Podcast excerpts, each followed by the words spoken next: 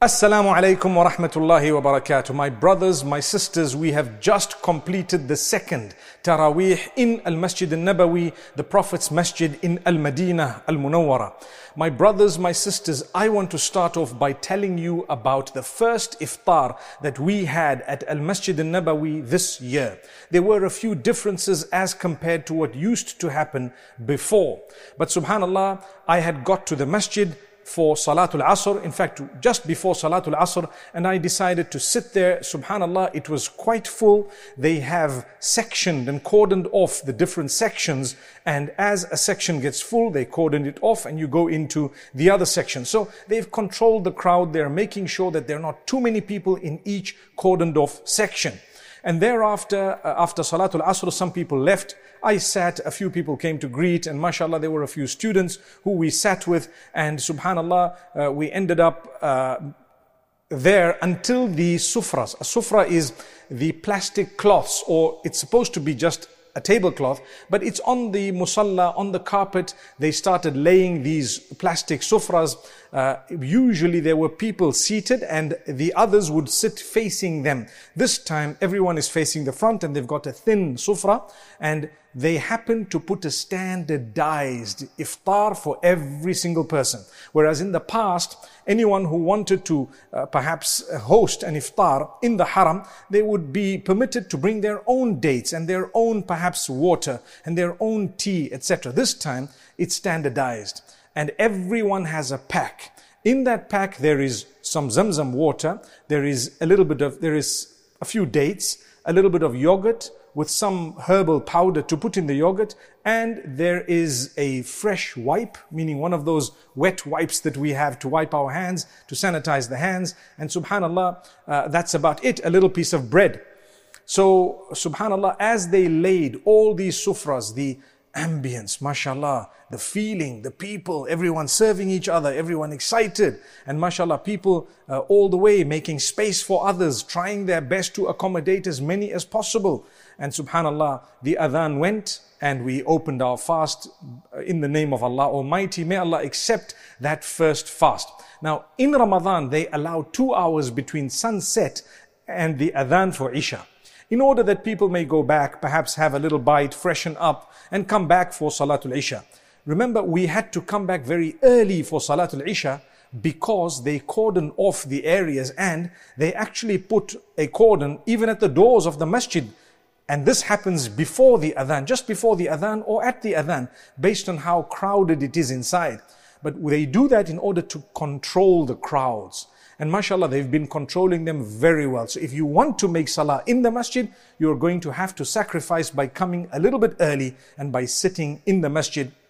You can engage in your recitation of the Quran. You can uh, do your dhikr, the remembrance of Allah. You can do something meaningful, and Allah Almighty will always reward you. Remember, engaging in seeking forgiveness of Allah is very important, especially during these beautiful, beautiful days and nights of the month of Ramadan. So in that way, we had the first iftar. It was beautiful. They gave us approximately eight to ten minutes uh, in order to open the fast and to have a little bit of yogurt, mashallah, uh, Uh, to have dates and water, which is the sunnah of the Prophet Muhammad, peace be upon him.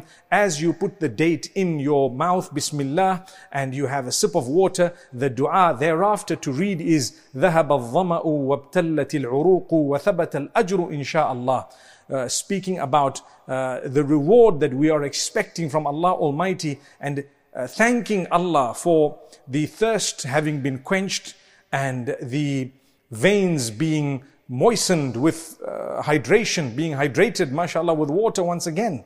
So that was something really amazing and unique. We had Salatul Isha thereafter, and alhamdulillah, not too long after that, Salat al-Taraweeh commenced.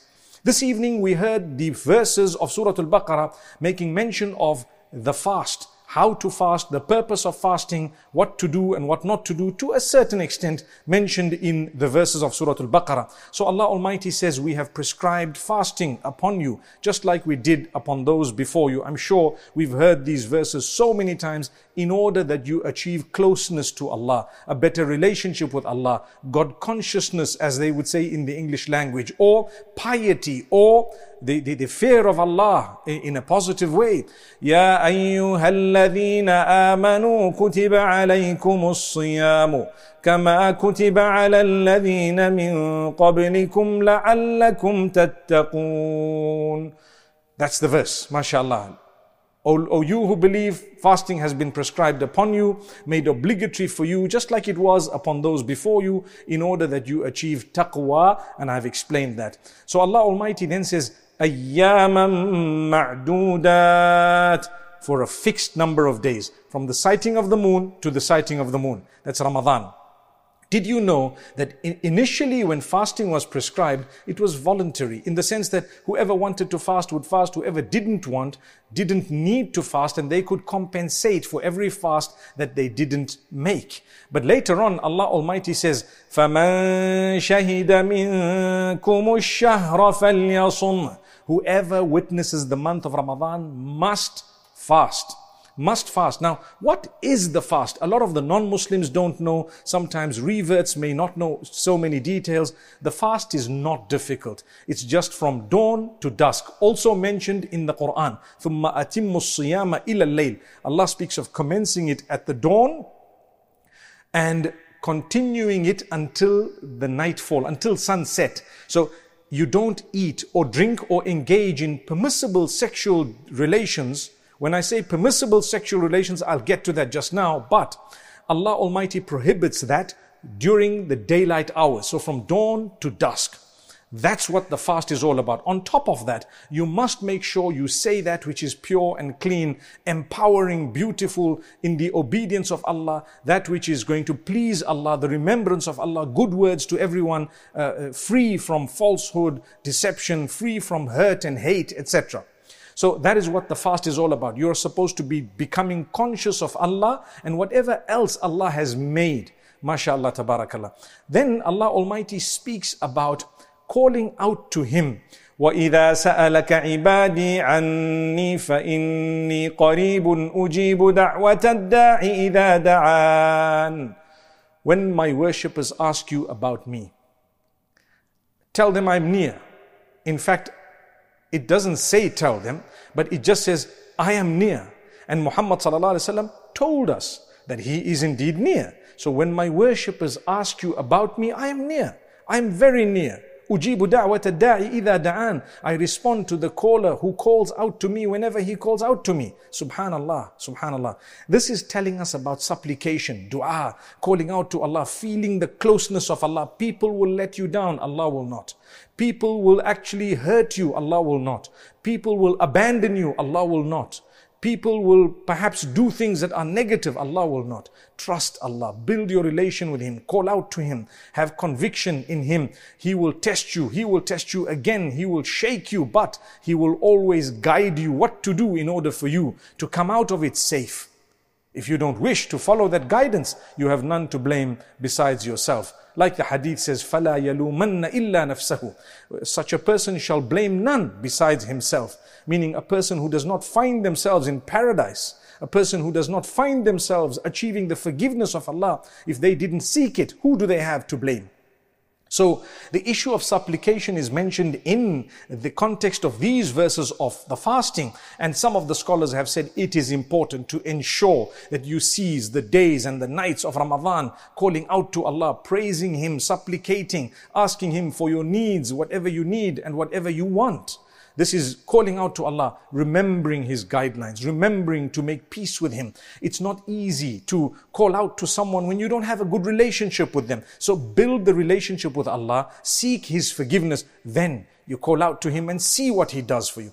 My brothers, my sisters, it's very interesting to see how Allah Almighty has actually put together these verses, because immediately after that, Allah Almighty also speaks about the sexual rights of your spouses. And Allah says, at night time during Ramadan, when it is not the time of the fasting and abstention from food and drink and abstention from permissible sexual relations, at night you may go forth and you may indulge in permissible sexual relationships, fulfilling each other's rights. In fact, it is considered an act of worship. And Allah Almighty mentions this, and the Almighty, subhanallah, he, he doesn't shy away from matters that of importance that need to be taught to all of us. So may Allah Almighty grant us from His goodness, calling out to Allah Almighty and asking Allah to help us fulfill each other's rights, even if it means in the month of Ramadan at the appropriate time. Then Allah Almighty makes mention of the verses of Hajj immediately after that. Now, did you know that the months of Hajj commence immediately after Ramadan? Shawwal is one of the months of Hajj. Dhul-Qi'dah and Dhul-Hijjah, those are the months of Hajj. So people should start thinking from now about Hajj. You want to make the Hajj? You better start thinking from now. Start asking, inquiring, you know, check your documents, check your travel and so on. In today's age, that's what we would do. Start looking, start talking, start asking, start checking. So Allah makes mention of it immediately after these verses of fasting. And subhanallah, He encourages us to go for Hajj. He encourages us to engage in the pilgrimage, bearing in mind it is compulsory upon those who are able and capable and permitted to undertake that journey. When I say permitted, I'm talking about visa and the entry. Sometimes your name might not appear in the quota, or sometimes it might be impossible to go because you didn't get the visa and so on. But if everything is okay, you can manage, you can cope, you can afford it, you need to go. It's a pillar of Islam. You must make sure that you make an effort and you go for the Hajj. Where will you go? You will come to the Holy Lands. The Holy Lands of Makkatul Mukarramah primarily, and thereafter Madinah Munawwara. And Allah Almighty would like you to be cleansed. Cleansed, so clean, so good. He gives you an opportunity to change your life, to change your lifestyle, to change your, your thoughts if they are negative, to change your ways if they are bad. That is Allah. That is Allah. He gives you a chance in Ramadan. Then He tells you, come for the Hajj as well. And then you come for the Hajj. You see your life having been changed. And you know, you notice, you witness so many people, the elderly, people with chairs, people with wheelchairs, people who can barely walk, and people who can barely talk, people who can barely see, and all of them flocking the Holy Lands, flocking the Haramain, flocking these places in order to achieve the closeness to Allah, the pleasure of Allah, in order to change their lives, in order to, subhanallah, become the best of people. That is Allah. And Allah is giving us opportunity upon opportunity. He facilitates for us. You make an effort. And you see how Allah Almighty will open your doors. So these are a few of the words that uh, I've chosen to speak about this evening. Remember, the fasting is something that is prescribed. You need to make sure you abstain from foul speech while you are fasting. Otherwise, your reward is diminished and you won't achieve what you were supposed to by the fast. And at the same time, my brothers, my sisters, reach out to the others, help them when it comes to iftar. Make sure that you help people open their fast. Find out who has food, who does not have food, who are underprivileged. Start reaching out to the poor. In Ramadan, when you give charities, the reward is multiplied so much. In fact, everything good is multiplied.